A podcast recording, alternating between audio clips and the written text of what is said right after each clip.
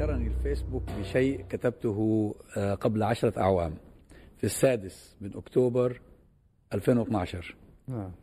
شوف إيش اللي ذكرني فيه. كتبت حينها الاحتفال بذكرى العبور اليوم ليس كأي احتفال سابق.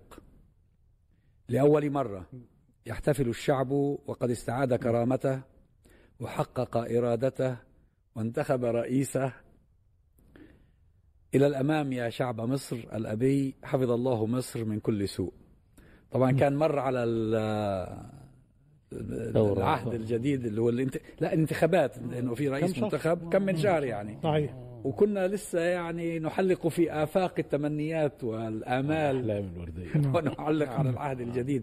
نعم. طبعا فعلا أنا- أنا أنا يقيني أن حرب أكتوبر وهي جاءت آه، بعد أعوام قليلة من ما يسمى نكسة 67 وإنها- وفي الحقيقة هي مش نكسة هي نكبة بل أكبر من النكبة الأولى. نقرأ آه، فهو يعني ست سنوات بعد آه، حرب ال 67 أو بعد نكبة ال 67 وشهدنا فيها بسالة وشجاعة ظننا أننا لن نراها.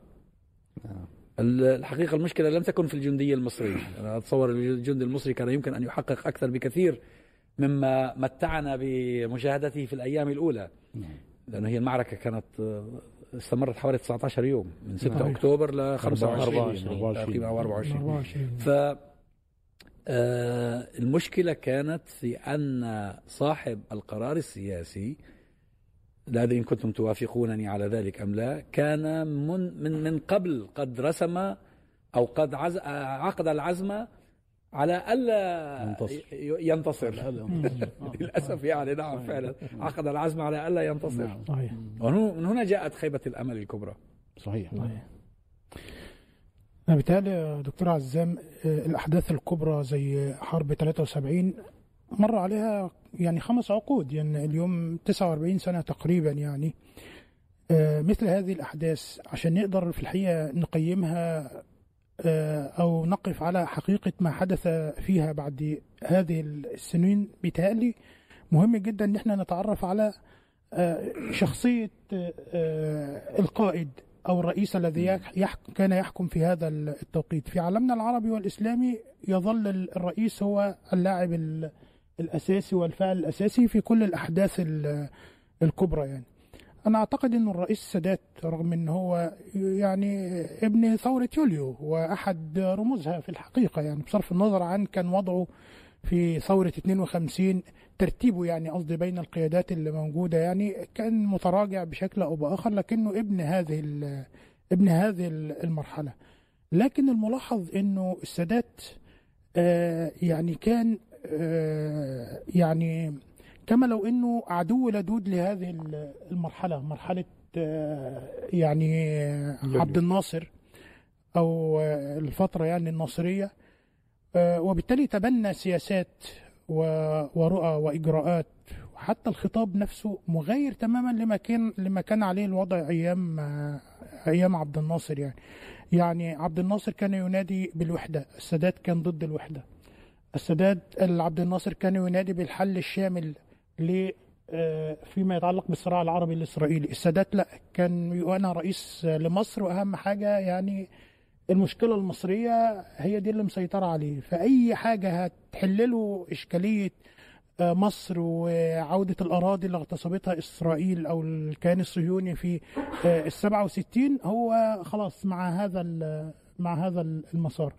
أيضا فيما يتعلق به. هل هي هل هل هي آه، متعلقة بشخصه أم بتيار بات متنفذا في تلك الفترة. أنا أعتقد هو التيار ده تشكل فيما بعد. أنا أتكلم عن اللحظة التي آه، أصبح السادات فيها حتى السادات رئيساً- تيار سياسي يعني. رئيساً هو. شخصه اللي كان آه، ما أنا بت- آه. في الأحداث. مش- لا هو طبعا بعد كده بقى في تيار قصدي آه، موجود. بقى في حقبة ساداتية على غرار الح- الحقبة الناصرية. طبعا بطبيعة الحال ده كان موجود. لكن أقصد كمان أنه السادات حتى فيما يتعلق ب آه، يعني فكرة ال- فكرة الحرب هو يعني خاض الحرب بمفهومه الشخصي في الحقيقة أو بقناعاته الشخصية. آه، هو خاض معركة مع ال- التيار الناصري أو بقايا التيار الناصري إن صح التعبير أو ما أطلق عليه في حين مراكز ال- القوة على خلفية إن هم كانوا في حالة من حالات الضغط في في 71 تحديدا على السادات لأنه كان هذا هو المخطط أو هذا الذي أعلنه عبد الناصر قبل أن يموت إنه عام 71 سيكون عام الحسم. فأصبح السادات يشعر بنوع من الوصاية أو بنوع من آه، من الضغط فعمل الضربة الاستباقية فيما يتعلق بما أطلق عليه ثورة ال- التصحيح. لكن في نفس الوقت السادات في الحقيقة كان حريص جدا لأن عنده كان عنده قناعة راسخة بأنه 99% من أوراق الحل في الصراع العربي الإسرائيلي عند الأمريكان. ففتح قناة يعني خلفية مع كيسنجر في وقت مبكر جدا حتى يقال إن كيسنجر هو الذي آه، أوحى له بالفكرة. آه، بالضبط. وبالتالي آه، هناك أسرار في الحقيقة دفنت مع السادات لأنه في أمور العقل البشري عاجز عن إنه آه، يفسرها. زي كده اللي حصل في حرب 73 معرفش التشبيه ده مناسب ولا لأ. آه، فرقة صغيرة بتلاعب فرقة كبيرة ففوجئت بإن هي أحرزت ثلاث أهداف في الفرقة ال- في الفرقة الكبيرة دي. العقل يقول إن هو هذه الفرقة الآن في أضعف حالتها الفرقة الكبيرة اللي هي دخل فيها ثلاثة من الأهداف فيمكن أن يجهز عليها بخمسة أو أو ستة عادة الفرق ال- ال- الصغيرة آه، ما يتسلل إليها فكرة إن هي تدافع للحفاظ على الأهداف التي أحرزتها ف جابوا ست جوان في قمنا ب- نفسهم. بهزيمة في آه، في الآخر فالسادات كان في ذهنه زي ما قال كتير يعني من ال- المحللين منهم الأستاذ محمد جلال كشك يعني وكلامه عن إنه حرب أكتوبر كان واضح لدى السادات أنها حرب تحريك وليست حرب تحرير. وبالتالي فهم التركيبة والحالة النفسية والمنطلقات آه، يعني اللي كان مستبطنها السادات في في داخله ولذلك هو كان عنده أزمات كبيرة جدا مع المؤسسات خاصة وزارة الخارجية آه، بالذات. هو حتى كان يطلق عليها يقول كده الولاد بتوع الخارجية ب- ب- بهذه الكيفية. ليه؟ لأنه الخارجية طبعا كانت آه، في الحقيقة من بقايا حكم عبد الناصر وكان فك فكرة العروبة دي حاضرة في في ذهنهم وإن الصراع العربي الإسرائيلي ما ينفعش بلد تنفرد لوحدها بحل مشكلتها على حساب الآخرين كانت حاضرة عندهم. وبالتالي كان دايما ال- الأطروحات أو الطروحات بتاعتهم متناقضة جذريا مع الفكرة اللي معششة في في في دماغ السادات إن هو يحل المشكلة المصرية وبعد كده العرب بقى كل واحد ربنا معاه يحل مشكلته بنفسه. أنا رئيس لمصر في الآخر كان هذا قول السادات يعني. هو أنا يعني- أتفضل. آه يعني أتفضل. آه ال- أنا بس عاوز أدخل بمقاربة أخرى إن هو حرص الطرف الآخر الكيان الصهيوني ألا تمر هذه الذكرى. يعني هو أمس أعلنوا في وسائل الإعلام ال- الصهيونية عن وثيقة تتعلق بإن أشرف مروان اللي هو زوج بنت ال- السادات أخبرهم بموعد ال- التحرك. فمهما كنا إحنا مدركين أم لا آه، اللي حصل في 73 إلا إنه ما زال الطرف الآخر حريص إن هو ينتقص من هذا ال- الإنجاز.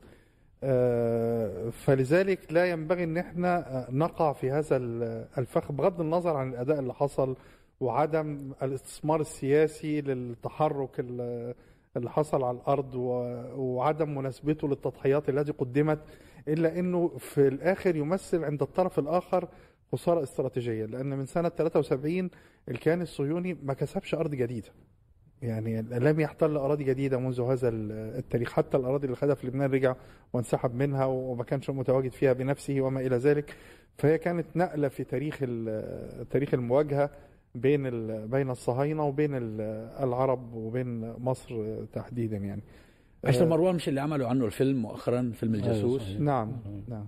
هو زوج بنت عبد الناصر مش زوج زوج بنت. عبد الناصر. آه زوج بنت عبد الناصر زوج بنت عبد الناصر. وسكرتير السادات للمعلومات. سكرتير السادات. آه. الحقيقة إن كان الفكرة ال- الخلاف بين فترة عبد الناصر وفترة السادات إن ضباط الأحرار ما كانوش مؤدلجين. فبالتالي وقدروا فجأة لقوا نفسهم مسيطرين على كل الدولة وكل مؤسساتها بمنتهى بهدوء شديد جدا. يعني ما ما دفعوش تضحيات كبيرة. فبالتالي عبد الناصر حسم الصراع في البداية بقى هو على رأس السلطة ففرض أفكاره على الباقي وانشئت مؤسسات الدولة واتشكلت بال- بالطريقة دي. ان من على رأس السلطة بيفرض فكره على من تحته. وما خدش فترة طويلة بحيث يرسخ الأفكار دي داخل المؤسسات. فبانتقال السلطة لحد أي حد تاني السادات أو غيره انتقلت القوة والسلطة للطرف الثاني اللي فرض أفكاره على المؤسسات. والدايرة دي فضلنا فيها لغاية لما وصلنا للنظام الحالي. إحنا شفنا مبارك كان ليه تصورات معينة سادات ليه تصورات معينة وكل واحد بيفرض تصوراته على المؤسسات. ودي الحقيقة مشكلة بنيوية في المؤسسة المصرية. يعني وأي حد يجي بعد كده هيفرض رؤيته على هذه المؤسسات. فهي مؤسسات ليس لها دور حقيقي أو فاعل بشكل كبير طبعا ليها جزء يعني لكن ملهاش دور بشكل كبير إنها تفرض سيطرتها على رأس السلطة. فالانتقال اللي حصل من عبد الناصر لسادات أو لو حد تاني أو حد تالت هتفضل نفس الأزمة موجودة. واحد قومي عروبي بيتكلم كلام آه، ممكن يفهم بشكل جيد. بعديه واحد بين بين القضية بين القضية خالص وليه علاقات آه، يعني مريبة مع القوى الأخرى اللي هي المفروض العدو. وخد قرار كارثي والحقيقة لا يمكن وصف قرار 12 أكتوبر آه، واللي اتنفذ في 14 أكتوبر إلا إنه جريمة في حق اللي حصل في أول ست أيام في الحرب.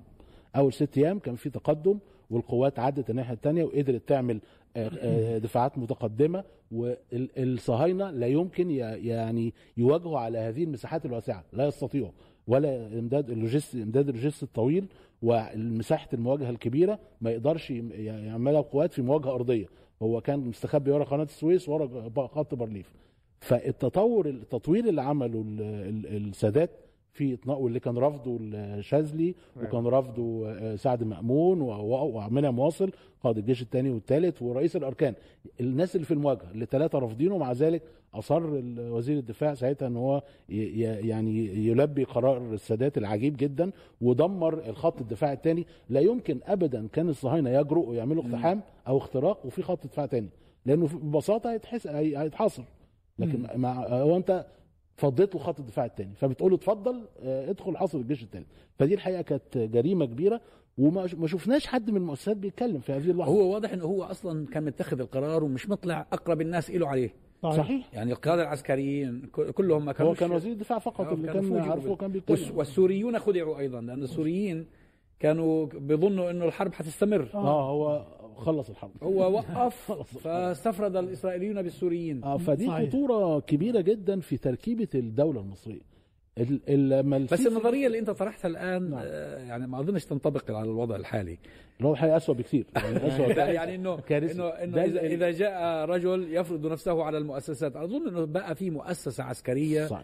آه، آه، لازم يكون من جوه المؤسسة طبعا. راسخة. لا مش حد من بره. هو من جوه المؤسسة. يعني لا يمكن حد يطلع لأن هي في طبقة اتكونت طبقة صلبة جدا وعاملة فاصل صلب جدا بينها وبين المجتمع. الطبقة دي ممكن يحصل تداول بينها تمام في بالمنطق ده. لكن إن حد يجي من المجتمع من تحت يطلع يقدر يسيطر على المؤسسات ويتعامل معاها لا يمكن ده يس- يسحق وبلا رحمة. وده اللي حصل في 2013 هو تظل هناك آه، يعني بعض الخلافات والتفاوتات. أنا فاكر في كتاب المستشار طارق البشري عن جهاز الحكم والدولة. هذا من آخر كتبه. كان نعم. بيقول إنه جهاز الإدارة في الدولة تكون من أيام محمد علي إلى الآن على ثقافة ونمط إنها قهرية إجبارية والعلاقة بينها وبين المجتمع علاقة السيد بالعبد. بيقول إن هي لم تخضع أصلا. لنظام ديمقراطي في طول ال تاريخ. 150 سنة إلا بعض شهور متقطعة. فنشأت ثقافة فبالتالي يعني زي بقى ما الدكتور عمرو يعني عدل إنه المؤسسة ربما تفرز من تخضع له لكن مسألة إن حد يغير النظام إحنا شفناها في زمن الرئيس مرسي. كذلك فإنه الانفتاح اللي حصل بعد كامب ديفيد جعل الأمريكان متغلغلين في المؤسسات العسكرية والأمنية والاستخباراتية فبالتالي مسائل التدريب والتسليح والتمويل وحتى مسائل تسرب الثقافة. أنا مما لا أنساه أن باترسون في جلسة استماع الكونجرس لما بيتكلموا عن استثمرنا في الجيش المصري. آه بتقول إحنا ما ينفعش يا سيادة الرئيس دلوقتي نسيب الجيش المصري وإلا هيحصل زي ما لما غلطنا في باكستان. لما إحنا الجيش الباكستاني عمل انقلاب فانقطعنا قطعنا عنه الدعم لجأ إلى السوفييت وبالتالي نشأ جيل من العسكريين الباكستانيين لا يشعرون بالولاء لأمريكا. فبقول لها طيب وأنت إيه رأيك في العسكريين المصريين؟ قالت لهم إنهم يتصرفون بشكل جيد يعني وهو خاصة إنه كانت قد تحققت النقلة من الولاء للمعسكر الشرقي إلى الولايات المتحدة. نعم. واللي ولذلك- عملها السادات نعم ولذلك هنا يعني حرب أكتوبر زي ما الأفاضل طرحوا مسألة إن القرارات الفوقية كانت تدمر الإنجاز العسكري. يعني ده حصل على الجبهة المصرية في قرار التطوير وحصل على الجبهة السورية في قرار إيقاف القوات المتقدمة عن الوصول إلى القنيطرة. طبعا أو حتى الوصول إلى حدود الجولان عند الأماكن الحصينة التي كان يمكن أن يتحصنوا بها. طبعا بالمناسبة هنا أنا أخشى ما أخشاه إن الجيل يفقد قصة أكتوبر. مم. يعني كتير من التفاصيل دي لما بنتكلم فيها فأغلب الناس لا يستوعبها. هو مش عارف أصلا إيه اللي حصل في أكتوبر بالضبط. إحنا كسبنا وخلاص. آه هو آه ولا إحنا برضه. عارفين في الحقيقة يعني في اجزاء يعني مش مستوى العمق بس. آه يعني على الاقل أنا معلومات شخصيا يعني. أشعر بالصدمة يعني أنا طبعا مكان يعني نشأنا إحنا كجيل يعني بنتعلم في المدارس إنجاز أكتوبر وحرب أكتوبر والعبور و و و وفي الآخر لما كبرنا شوية وقرينا مذكرات قادة أكتوبر كارث واستمعنا لل- للمصادر بما فيها المصادر الأجنبية أحيانا فلقينا لا هو ما حدش بيتص... ما حدش في الدنيا شايف إن أكتوبر ده نصر مصري مم. الدنيا شايفة إنه أيوة. إما إن إسرائيل تعادل انتصرت يعني. أو اللي انتهت بالتعادل لكن مم. ما فيش يعني فكرة إن المصريين انتصروا في الحرب دي فكرة في دماغنا إحنا. بس أيوه زي كده إن الثورة العربية الكبرى حاجة عظيمة فكرة عند الأردنيين بس في- يعني يعني في كده تاريخ أنا كنت أقرأ آه، أبوهات. كنت أقرأ آه، تحليل آه، صادر عن آه، وزارة الخارجية الأمريكية لما حدث في أكتوبر آه، هم مش م- ليس فقط يروا أن إسرائيل انتصرت في نهاية المطاف. اضطرت الولايات المتحدة في ذلك الوقت تضغط على إسرائيل للقبول بوقف إطلاق النار؟ صحيح. نعم. يعني كان الإسرائيليون ماضون. ماضين يعني. يوم منتصر 24 كانوا ماضين ولا ولا يبالون يوم صحيح. 24 كانوا عايزين يدخلوا يحتلوا السويس. يوم أيوة. 24 أيوة. آه. هم حاولوا هم دخلوا هم بالفعل. حاولوا. والمقاومة الشعبية اللي انقذت المقاومة الموقف الشعبية. يعني السؤال بقى يا دكتور عمرو بما إن معاليك ابن المؤسسة العسكرية. سابقا يعني. سابقا. سابقا؟ نعم أنا فاهم يعني سابقا. يعني. في إشكالية أنا فعلا مش فاهمها. في في كل الأزمات الكبرى العسكريين بيخرجوا من الموضوع يعني كما الشعر من العجين ولا كأنه فعل حاجة. يعني عبد الناصر هزم هزيمة ساحقة في ال 67 وكمل. وبعدين لما راح مؤتمر القمة العربية في الخرطوم في 68 شعب السودان كله خرج يعني يستقبل عبد الناصر يعني على ال- ضفتي ال- الطريق. حتى في آه، المعضلة بتاعت معاهدة السلام السادات لما عمل معاهدة السلام عمل يعني آه، جريمة. آه، جريمة وأزمة كبيرة جدا يعني تلاحظ إنه في ثلاث وزراء خارجية استقالوا على خلفية هذا محمد القرار. بينما ما فيش عسكري واحد مثلا خد موقف مضاد إيه الفكرة ديت يعني إزاي ما الم- المفروض العكس بقى يعني بتاع الخارجية ده الراجل بتاع السياسة وراجل دبلوماسي اللي عاوز الدنيا تبقى بيس نسمع إنه كان في تحركات وال- ولا والأمور بسيطة. داخل الجيش. يعني عاوز أكمل على السؤال لكن- سؤال بقى. آه، يعني- كان معروف إن في عسكريين موقفهم كان مضاد للتطوير وحضرتك اشرت صحيح. للاسماء بس اشتركوا برضه في؟ التطوير آه، في لا. الآخر نفذوا قرار. ويمكن بقى الإيه الأجيال من باب التفاصيل اللي تاهت. لا إحنا شفنا حوادث لا يقبلها العقل حدثت ل- لقاده عسكري منهم الش- الشهيد أحمد بدوي. نعم. كويس. فال ال- قالوا إن طيارته خبطت في سلك في الصحراء فوقعت وعليها مجموعة من القادة وهو أصلا يعني دوت شيء المفروض ما فيش. اثنين قادة بيركبوا في في طيارة واحدة وما إلى ذلك وكان معروفا عنهم إنه كانوا معارضين للإيه؟ لسياسات السادات يعني. السلك جا منين؟ هو حضرتك المشكلة في طبيعة المؤسسة العسكرية السلك. المؤسسة العسكرية مؤسسة بتتركز القوة في عدة نقاط وحضرتك في لواءات ما لهمش أي سلطة في الجيش على لواء رتبه لواء ليس له أي سلطة. فبالتالي في مجموعة عدد صغير جدا هو اللي متحكم في الأمور. هتعرف إن مفيش دبابة بتتحرك في الشارع إلا بقرار رئيس هيئه عمليات القوات المسلحة. عشان تطلع صيانة يعني مش عشان مثلا تخش معركة. مفيش وحدة بتتنقل من مكانها إلا لما بيكون المخابرات العسكرية موجودة. اذا فإحنا قدام مؤسسة تحت السيطرة الكاملة من عدة نقاط صغيرة جدا و... ودول الناس الكبار بقى اللي تحت ال... اللي, اللي ليهم كل الصلاحيات والباقي كلهم فعلا ما لهمش أي قيمة. فبالتالي المؤسسة الكبيرة دي اللي يعني بعض الناس بتقول في ضباط كويسين وشرفاء تمام جدا. بس إيه هو حجم القوة أو الوزن الفعلي ليهم علشان يبقى ليهم قرار أو حتى مشاركة في صناعة القرار؟ مش موجود.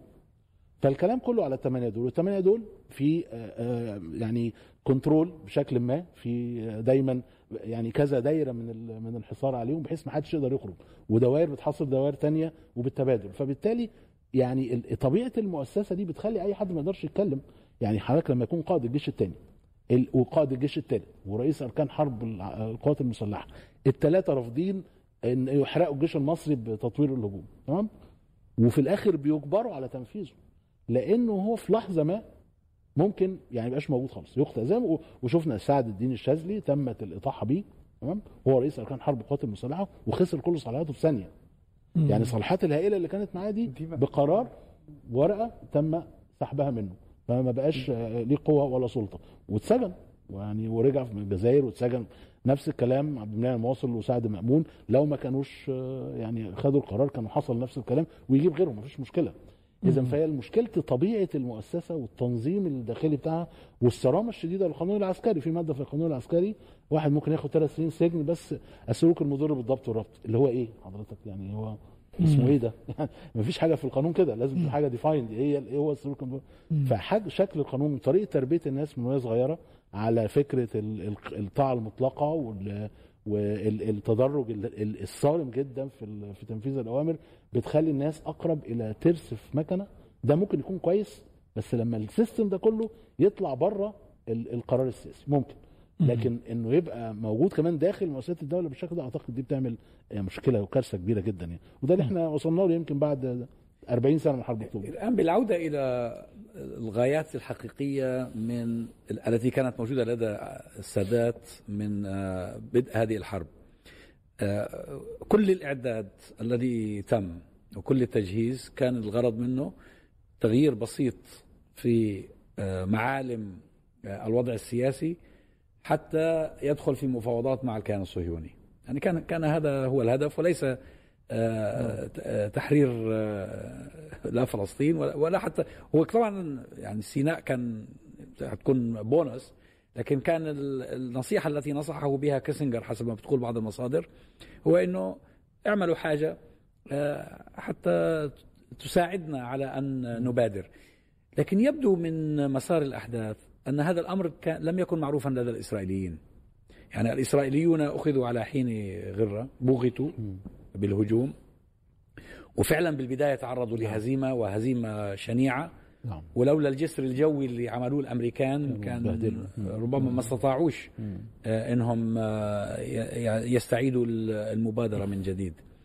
آه، لكن السادات كانت لديه خطة كانت لديه يعني راسم في باله إيش ما الذي يريده بالضبط. ويبدو أنه كان ينف يعني يسرب بعض هذا الكلام للفلسطينيين. لدرجة إنه آه، في كتاب صدر مؤخرا اسمه The Good Spy الجاسوس الجاسوس النبيل. ترجم إلى اللغة العربية بعنوان الجاسوس الملاك. النبيل?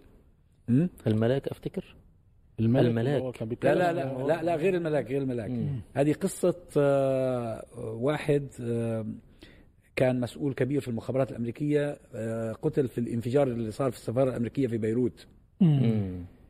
آه، الكتاب عن قصته لأنه هو هذا كان همزة الوصل ما بين منظمة التحرير قيادة منظمة التحرير والإدارة الأمريكية. ففي الكتاب يذكر أنه قبل حرب أكتوبر 73 بدأ ياسر عرفات يرسل رسائل متأثرا بما يسمعه من السادات أنه قطار السلام جاي وجاي ولا بد أن يعني نعد أنفسنا لأن نكون من الراكبين وإلا آه، فاتنا. لدرجة أنه هو بيذكر في الكتاب أنه ياسر عرفات أرسل رسالة عن طريق روبرت إيمز اللي هو هذا المسؤول في ال CIA للإدارة الأمريكية في حينه. يقول لها لقد أدركنا أن إسرائيل موجودة لتبقى وأننا لن نتمكن من آه، نحن كل ما نريده منكم أن تمكنونا من إقامة دولة فلسطينية في الأردن. وعندها ننهي النضال في الفلسطيني الأردن. في الأردن. طبعا هو قد يكون يعني هو عامل حاله فهلوي وبيستذكي على الأمريكان وإنه إذا إحنا أقمنا دولة فلسطينية في الأردن ستكون منصة للتحرير. ربما يكون فكر بهذا الشكل. لكن هذه هذه هذه الرساله منشورة في في هذا الكتاب. أنا حتى الآن لم أسمع احدا ينكر صحتها. من آه، المسؤولين في منظمة التحرير. يعني معنى آخر السادات كان آه، يعد الخطة ويبدو يسرب لبعض من ي- يهمه الأمر آه، ما آه، الذي آه، ممكن أن يحدث. والمؤكد المؤكد إن السادات أرادها حرب تحريك. ويعني المصادر الأولى يعني شهود العيان في حتى 7 فيديو. لسعد في فيديو لعبد المنعم آه، فؤاد آه، اللي هو كان قائد الجيش الثاني. لا لا بعده بعده آه نعم. آه. كان بيقول لا أنا سمعت من السادات جمعنا سنة 71 وقال أنا بس عايزكم تحرروا 10 سنتي آه، شبه. 10 سنتي آه، بعد. مم. ثم أكمل أنا هذه المعركة طبعا هو يعني هذه الكلمة الحقيقة تفسر اللي بيقرأ حرب؟ أكتوبر بيبقى مش فاهم تصورات السادات عن الموضوع لغاية لما تيجي الكلمات الكاشفة بهذا الشكل. صحيح. فهي يعني مسألة إنها حرب تحريك يعني خلاص بقت ثابتة. أنا حتى لقيتها بعد كده في عند مؤرخين محدثين بقى.